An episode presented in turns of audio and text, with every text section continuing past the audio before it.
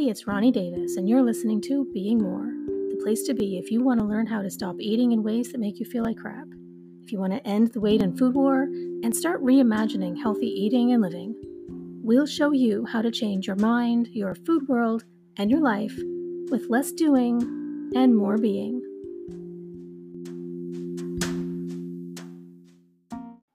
I recently contributed another piece to Tiny Buddha called How to Protect Our Kids from a Lifetime of Weight, Food, and Body Image Issues. I will leave a link to the entire piece in the description if you're interested in reading it. But in the piece, I shared some of my story to highlight how these issues typically develop in people because uh, my story is not unique. I also shared some do's and don'ts for parents to help prevent their kids from growing up with the same issues that our generation has. And I wanted to share some of that piece with you today because I want to address some comments from one in one email in particular that I received about it because it was a perfect example the email was that is was a perfect example of how distorted our thinking has become around this whole healthy eating and living thing. Um and you know by by addressing that i think it's um you know i hope to address some common misconceptions about my work now and and you know work like mine um, in particular you know the anti-diet weight neutral approach. And so um, i want to start here with what i wish parents understood. Living with disordered eating patterns or an eating disorder is a special kind of hell that i would not wish on anyone. It's like living with the meanest most self-destructive monster in your head that one can imagine you know all the things that you're thinking and the choices that you're making are harming you. You know those things are making you miserable. You're desperate to stop, and yet, no matter how hard you try, you can't. You feel powerless, hopeless, helpless, trapped. Recovery was one of the hardest things I've ever done in my life, and I've not had an easy life, so that says a lot. Given this, in my view, in addition to helping people that are currently struggling to recover, prevention at an early age needs to be top priority. And parents, I'm not trying to place blame, but after over a decade of hearing women talk about their struggles, I've come to realize that we as parents are often a very, very big part of the cause, although not purposefully, of course. We all have our kids' best interests in mind we want our kids to be the healthiest, most confident versions of themselves, and we're doing the best that we can to help them get there. We want to help them maintain healthy bodies and eat foods that that you know best support their bodies and their lives. Nobody doubts that we all want the best for our children and we're doing our best for them. But the way that we're approaching it is almost guaranteeing that our kids are going to struggle with the same food issues, eating disorders, or lifetime of disordered eating and failed diet attempts that so many in our generation have. They are learning to fight the same wars that we have in the exact same ways that we learned to fight them. All of the things that we typically do to try to help encourage healthy behaviors or healthy eating, right? Restricting the bad foods, teaching that the, teaching them that them that some are good and some are bad, some are healthy, some are unhealthy, encouraging them to lose weight or even acknowledging their weight. These are among the worst things that we can do for the health of our children. It's difficult to overstate the damage that weight and food shame does to adults, and that damage is so much worse in children. We also have to remember that they learn from us. If your kids watch you struggle with food and your weight, if they see you tie your mood and your self worth to your scale, they're going to be at a significantly higher risk for developing an eating disorder or living with those same struggles themselves. So, this is what I wish parents everywhere knew. Encouraging weight loss, labeling or restricting food intake, good versus bad, healthy versus unhealthy, etc discussing weight, restricting food, and dieting yourself, all of those things that millions of us are doing every single day because diet and healthy eating cultures have taught us that that's the norm. All of those things are putting our children at risk. Research has shown that the younger girls are when they go on their first diet, the more likely they are to engage in extreme weight control behaviors like vomiting or using laxatives, the more likely they are to abuse drugs and alcohol and become overweight by the time they reach their 30s. One out of every four dieters will develop some type of eating disorder. That is a number that has doubled in the last 20 years.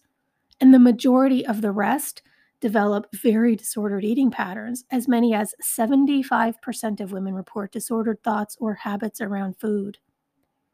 Eating disorders are widely recognized to have the highest mortality rate of all mental illness, while also being among the most underdiagnosed and under and poorly treated.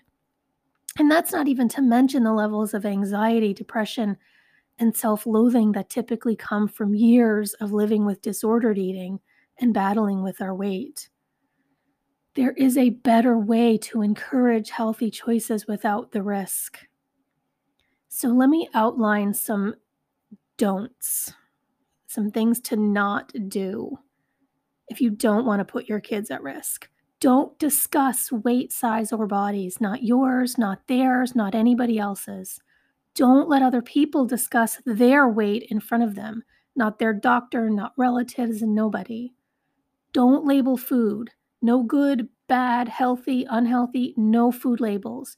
Binary labels cause shame, create self punishing behaviors, destroy our relationship with food, and they contribute to or full on cause overeating, binge eating, and restrict cycles that can take years to heal.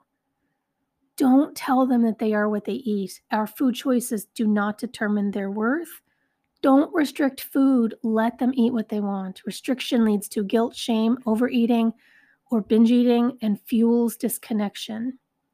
Don't force exercise or burning off calories. Encouraging exercise as a means of weight loss or body control is setting them up for trouble. Let's get into some do's. Do encourage them to consider how their food choices make their body feel. How does that Big Mac and fries make their body feel when they're done eating? What about the candy for breakfast? Do they feel good when they're done eating that or do they feel sick? Would they rather feel good or feel sick? How does skipping a meal make their body feel? Do they want to feel that way? Do they really want to ignore their body's most basic human needs with restriction? Why? Do encourage them to consider why they're eating. Are they physically hungry? Are they emotionally hungry? teach them the difference and help them learn to accept, honor, and express the emotions that they're trying to feed or soothe rather than ignore or numb them. Teach them the value of understanding the why behind the choices they're making, with food and otherwise. And teach them how their choices are often a result of the relationship that they have with themselves. Teach them that the relationships they have with themselves with food and their bodies are the most important relationships they'll ever have, and to protect and nurture them. Lift them up, teach them to value themselves exactly as they are for who they are, not what they look like, weigh, or how they eat. Teach them to value and respect others no matter what size they are. Teach them about self compassion, acceptance, kindness, authenticity, and the power of presence and mindful living. Teach them to appreciate the wonder and the magic of their bodies, no matter what size they are. Teach them how to stay in the present moment and in their bodies so they learn to listen and trust their bodies.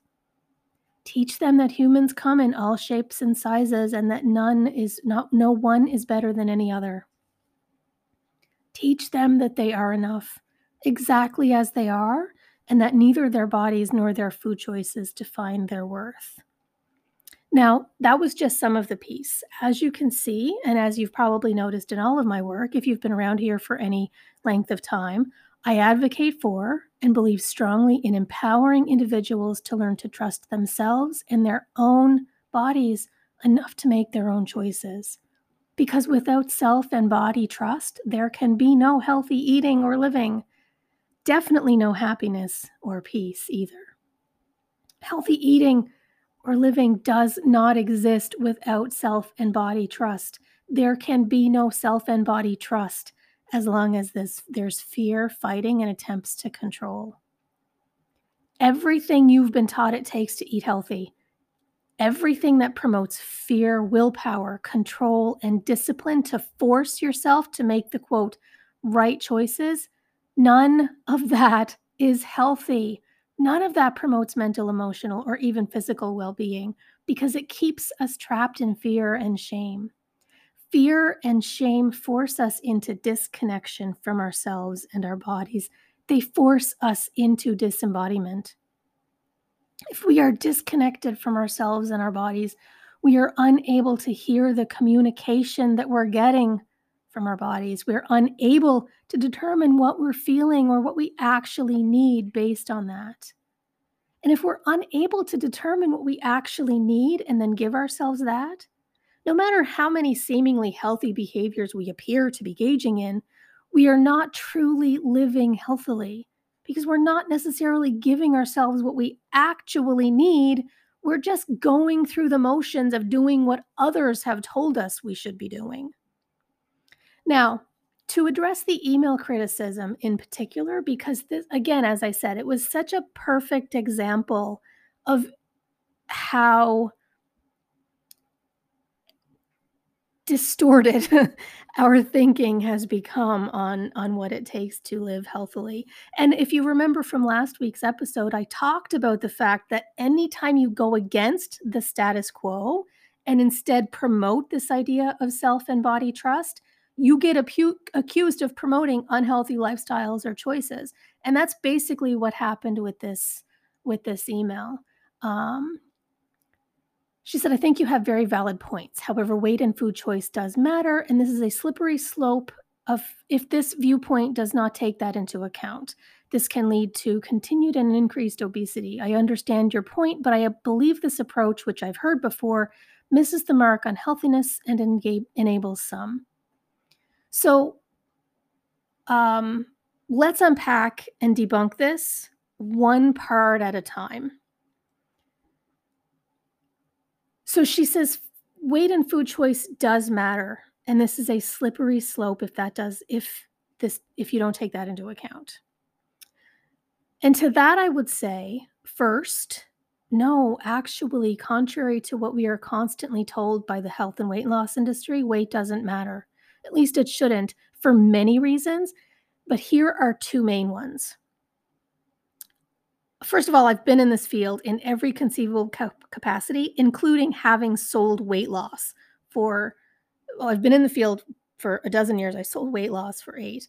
I've never, ever found even one single study that proved a direct causal uh, relationship, causal link between increased body size and increased risk of early, uh, increased risk of disease or early death yes, there are correlations between body size and disease, but correlation does not equal causation. Just because two things are seen together does not mean that one thing is caused by the other. For example, there are also major correlations between living with weight stigma, both internalized and otherwise, and an increased risk of disease or early death. And reduced access to quality health care is also related to increased risk of disease or early death. And, at least in part because of weight stigma, people in larger bodies are perpetually subjected to subpar health care. So, does that mean that weight stigma is actually the cause of, of it, of increased um, disease or early death? Well, not necessarily, because again, correlation does not equal causation. The point is, nobody really knows for sure. And anybody who claims that increased body size actually causes disease or early death either has an agenda to sell and is playing it fast and loose with the truth, or they are painfully uninformed. Now, second, let's pretend for a minute here that increased body size does cause disease or early death um, and more so than than than smaller bodies. Just for argument's sake, let's pretend it does. It doesn't. It, it hasn't been proven to, but in it, let's just for argument's sake pretend that it does. Let's pretend that, that it's true. Everything we've learned. Trying to control body size still shouldn't be the focus of healthcare because for about 98% of the possi- uh, population, it is impossible to do it in any way that actually lasts. And this is also going to address the other thing she said about not focusing on body size being, you know, a supposed slippery slope and leading to increased obesity. No, actually, it doesn't. The opposite is true. I'm just ignoring her use of the incredibly problematic and stigmatizing word obesity because uh, that's a subject for another day. But hear me when I tell you dieting and weight loss is what actually leads to weight gain and increased body size. It is dieting and weight loss are the biggest predictors of future weight gain that there is. Attempts to shrink and control our bodies is what's actually causing long term weight gain. I sold weight loss for eight years and I quit, despite the fact that it was my sole source of income at the time, when I learned this uncomfortable truth. Our cultural obsession with weight loss, our attempts to control our weight, is what's making our population bigger. Your obsession to lose weight is more likely to make you gain weight over time than to ever actually result in any sustained weight loss. Weight loss is not an evidence based health intervention. It's only taken over in our culture to the extent that it has because it is unbelievably profitable and easy to sell. Trying to control body size has been shown over and over and over again for decades to be more likely to result in weight gain over time than to ever result in sustained weight loss. And at the very least, it leads to a lifetime of weight cycling, which is also linked to poor health. So, even if it were true that weight gain automatically made people unhealthy, weight loss attempts, attempts to control body size, still wouldn't be the solution. In fact, they'd be making that problem worse because losing weight is one of the biggest contributing factors to long term weight gain that there is. Study after study for decades have shown over and over again that people who diet or attempt to control their weight are worse off than people who don't. There's this bullshit misconception in our world uh, that the whole supposed weight problem can just be solved if everybody gets motivated enough to take care of themselves and go on a diet and control their weight. As though more than half of our population haven't spent their entire lives trying to do that already, right? I've never met a single adult human who didn't make at least a dozen attempts to lose weight if and when they put a few pounds on. It doesn't work. Our culture has been obsessed with weight loss and shrinking bodies for literally generations. It is not working, and it is an enormous part of what's actually, actually causing the supposed epidemic. The weight loss industry is literally creating the supposed problem they claim to solve. Now, on to the food choices comment in terms of food choices mattering. I've never ever said that food choices don't matter. What I've said over and over again is that the problem lies in the binary labels of food, the good versus bad, healthy versus unhealthy, in labeling the food and then trying to force ourselves to make the quote good choices based on what everybody else is telling us is supposedly healthy or not. Over trusting the messages from our own bodies about not only what we need, but what actually helps us feel our best. Binary food labels are not only not based in reality, but they cause shame. They create self punishing behaviors. They destroy our relationships with food and ourselves. And they contribute to and full on cause overeating, binging, and restrict cycles that can take years to heal. I want to give you an example of this um, from my own life. When I was back, when I was competing uh, years ago, we, uh, every month I would get my balanced meal plan from my coach. You know, it's not a diet, it's a healthy meal plan thing. I'd get I'd get one of, a new one from my coach every month. And almost every single meal plan had a ton of asparagus with almost every single meal. Because asparagus is supposedly one of these, you know, amazing superfoods and a diuretic and all of this other stuff. And So, uh, with every single meal practically, I or almost every meal, I'm, you know, supposedly I'm supposed to be eating asparagus because it's healthy. I hate asparagus. I hate it. I hate it. Like, it makes me throw up in my mouth just thinking about asparagus. Like, visceral reactions from my body at the thought of even looking at a piece of asparagus is really bad. And here I was trying to force myself to eat this stupid vegetable every every month because this is what this is what they're telling me is the healthy food. This is what I'm supposed to be eating. And so this is what I'm trying to force myself to eat. And I'm over here, you know, the rest of the time trying to force myself to not eat, um, you know, th- some a chocolate bar or something that I that I love. And after a while, I started realizing that's not healthy. Like it's the, the the emotional damage, the mental and emotional damage that is caused by trying to make ourselves eat the thing that we think we should eat. Like I would feel like garbage trying to make myself eat this asparagus. Uh, uh, if I have if I would let myself have a chocolate bar, I'd feel great. I'd have a chocolate bar, move on with my day, feel amazing. But trying to force myself to eat this asparagus made me feel like crap. It was horrible, it was a horrible experience in my day. And physically, I would feel like physically and emotionally, I'd feel like absolute garbage. Whereas if I just let myself eat the chocolate bar instead, or not instead, but, you know, maybe whatever, eating a chocolate bar and moving on with my day, I feel great. Doesn't affect me one little bit. If I try to force myself to not eat the chocolate bar, what would happen? Especially if I was trying to force myself to not eat the chocolate bar and eat the asparagus instead, or eat something else instead that I thought I was supposed to, I'd think about the chocolate bar the whole damn day. I'd not only think about the chocolate bar the whole damn day and be consumed all day with thoughts of it, but I'd feel deprived. I'd feel anxious over how hard I was trying to not eat the chocolate bar. I'd feel miserable over the fact that I'm trying to eat this vegetable that I hate instead of eating the chocolate bar. And eventually, because I couldn't willpower my way through not eating the bar forever, eventually I'd cave and eat the chocolate bar anyway. And because I had been restricting it for so long, I'd end up binging on more th- things that I wasn't supposed to have the whole rest of the day or perhaps even the week. So, this is an example of what happens when we place these binary labels thinking that this thing is good because this person says so and this th- this is the bad thing that I shouldn't be eating because because everybody says it's bad.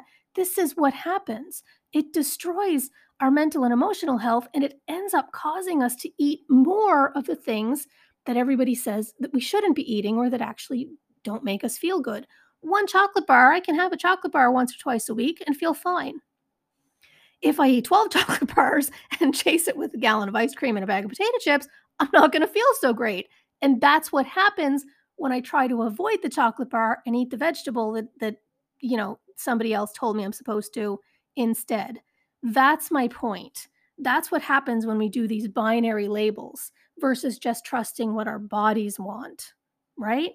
We're going to I'm going to talk more a little bit more about that in a minute. But so Yes, though, you know, of course, some different foods, you know, different foods impact your body differently than others. Some will help you feel better than others. And the quantity in which we eat foods has an impact on how we feel as well, right? Like I can have one chocolate bar and it doesn't impact me too much, but if I have 10 of them, then I'm going to feel like crap. The truth is, our bodies tell us, you know, almost immediately when you've eaten something that doesn't make you feel good, right? You know almost immediately when you've eaten something that doesn't make you feel good. Or if you've eaten too much of something in a way that doesn't make you feel good, your body has the ability to communicate those things with you. It will tell you. My body was telling me, nope, we do not like asparagus. And I'm trying, I'm ignoring it because everybody's saying that's what I'm supposed to be eating, right? And the other reality is our health is impacted by way more than just our bodies than than our physical bodies our most our mental and emotional states also play a huge role in how we feel and trying to conforce trying to force ourselves to control our bodies actively destroys our mental and emotional health. Trying to force ourselves to control our food intake actively destroys our mental and emotional health and eventually destroys our physical health as well. I have never met a single adult human who didn't have some idea of what they thought they should or shouldn't be eating based on what other people have told them is supposedly healthy. Knowing what we should or shouldn't eat and trying to control ourselves to eat those things is not working. Our entire culture has been programmed to approach healthy eating in this way. Eat this, not that, because somebody else told you to. If you're trying to force yourself to eat what you think you're supposed to eat to be healthy, you are making choices from fear. If you are trying to force yourself to eat what you think you're supposed to be eating to be skinny, you are again making choices from fear. And that's what we've been taught healthy eating is. And it is so unhealthy. We've been taught that it's supposed to be hard, that it requires the willpower, dedication, discipline to make ourselves eat the quote right things, to control our intake so that we don't be unhealthy, we don't get unhealthy or, or get fat. It is all fear and distrust, and none of it is healthy. In truth, living with fear and shame over what you eat does far more damage to your physical, mental, and emotional health than eating a few cookies ever could. And again, it is not working for most people. The reason it's so hard is because it so dis- completely disconnects us from ourselves and our own bodies. It forces us into that adversarial relationship with food, ourselves, and our bodies. The thing about fear, especially living with this fear of food that we've been so conditioned to believe is the healthy way to approach it, is that it keeps us disconnected from our bodies. When we're stuck in that fear response, we are completely disconnected from our body, and the decision making part of our brains is basically shut off while that fear response runs on autopilot, def- desperately searching for solutions to keep us safe from the supposedly scary thing. So, all of those obsessive food thoughts that drive supposedly unhealthy choices, that is a cycle of fear based conditioning that you are stuck in in large part because of traditional healthy eating messages that teach you you have to control through distrust, disconnection, and fear. All those food thoughts and the behaviors that result are autopilot patterns driven by the habit center of our brains completely subconsciously. You cannot hear your body when it's trying to tell you what it wants or needs because you're stuck in this fear response in your head completely mindless and completely disconnected, not only from that decision making part of your brain, but completely disconnected from your body and even actively trying to ignore it in order to make yourself follow the rules and control your intake. Anyone that's ever tried to eat healthy knows exactly what I'm talking about when I talk about that internal battle that happens when it's time to eat. What should I eat versus what I think I want to eat? Can you relate to that battle? Right? I should eat an apple, but what I really want is the chocolate bar. That's coming entirely from fear. First, fear says should. I should eat a salad. That's not being connected to body. And then fear says, but I really want a chocolate bar. That's almost also certainly uh, rooted in fear. Should based food choices are rooted entirely in fear. And that internal back and forth, it's rooted in fear. There's no present moment awareness, no connection with what your body is actually experiencing in that moment versus what it needs in order to be supported based on that experience. And there's not even rational thought, just the brain's habit center running its should versus want program. Promoting healthy living and eating through learning to reconnect, to trust ourselves and our own bodies, it's not enabling anybody to eat poorly. It's enabling them, it's empowering them to break the conditioning that isn't serving them so that they can heal their relationships with themselves, their bodies, and food, and actually learn to just eat and live in whatever way helps them live and feel their best all the time, which ends the need to control and it ends the internal war the traditional healthy eating and living causes. It's about changing the way we think about what it means to eat healthy. It's about changing the way we're approaching healthy eating. When I stopped trying to force myself to eat what I thought I was supposed to eat and not eat what I thought I was not supposed to eat, and I started actually connecting with my body and what it was telling me it actually wanted and needed, all of a sudden I started wanting more vegetable. Well, not all of a sudden, it took time because reprogramming our brains and changing our patterns actually takes time. So, slowly over time, everything started to shift. But it started to shift. And I found a place where I no longer crave things like chocolate or or other quote bad things. I crave things that help me feel my best. I stopped binging. I stopped making all kinds of decisions for my body that weren't helping me feel my best because I changed the patterns that were driving those behaviors. Instead of going through life fighting with myself, trying to force myself to control those behaviors, right? The idea that we are too ignorant or weak willed to, quote, eat healthy with all the control and the rules is the biggest, most destructive lie that we have ever been sold. It is insulting, incredibly damaging, and not even true. Why do you want to keep trying to control your intake in the first place? Well, because you want to eat healthy, don't you? You, at your core, want to be eating healthy. You want to be eating in ways that support your well being. And you're not stupid. You know what helps you feel your best versus what makes you feel like crap. So the question is if you know what helps you feel your best and at your core, you want to eat those things, why don't you do so more consistently? Why do you still so often find yourself eating things that make you feel like crap instead and believing that the only way to stop is to try harder to control yourself? Because of the fear that I've been talking about and because of your conditioning, learned thoughts and behaviors that, again, with awareness and practicing the right tools, can be changed. So it's really about learning to eat and live from love and trust and breaking patterns and building awareness and practices that actually support your ability to do so. In my work with ECET, you've probably heard me talk about this before. I teach people how to do this through wholehearted being.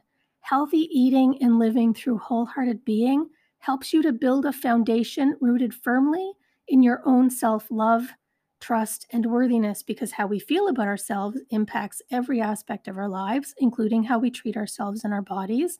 And from there, you learn to make choices for yourself and your body through four main pillars of being being present in this moment and in your body so that you can break the conditioning that drives unhealthy behaviors and you can be aware of what's happening in your body be connected to your inner world, your thoughts, feelings, the communication with your body about what you actually need in this moment. Being curious about your inner experiences in this moment with gentle awareness, self compassion, and non judgment so that you can explore what's happening and why. Being intentional with your thoughts, behaviors, and responses. Intentionally choosing kindness, gratitude, love. This is where truly healthy eating and living thrives. For more on that in particular, tune into last week's podcast episode if you haven't already. I outlined sort of some of how to apply this wholehearted being approach specifically to food choices. And so all of this begs the question how do you currently define healthy eating? How do you want to define it? Which sounds healthier, continuing the internal war of futile attempts to control and force yourself to eat what you think you should be eating, or wholehearted being, learning to genuinely listen to, trust, and more importantly, want to honor your own unique ways, your own unique needs, rather, in a way that's rooted in love and connection, moment to moment each day and which sounds healthier for your kids? Trying to force them to eat what you think they should eat, or encouraging them to lean into the innate wisdom of their bodies, teaching them to genuinely listen to, trust, and more importantly, want to honor their own unique ways or their own unique needs in a way that's rooted in love and connection. That's what I'm advocating for. And that's what I teach people how to do. And it's way easier to help teach your kids those things if you learn them for yourselves first.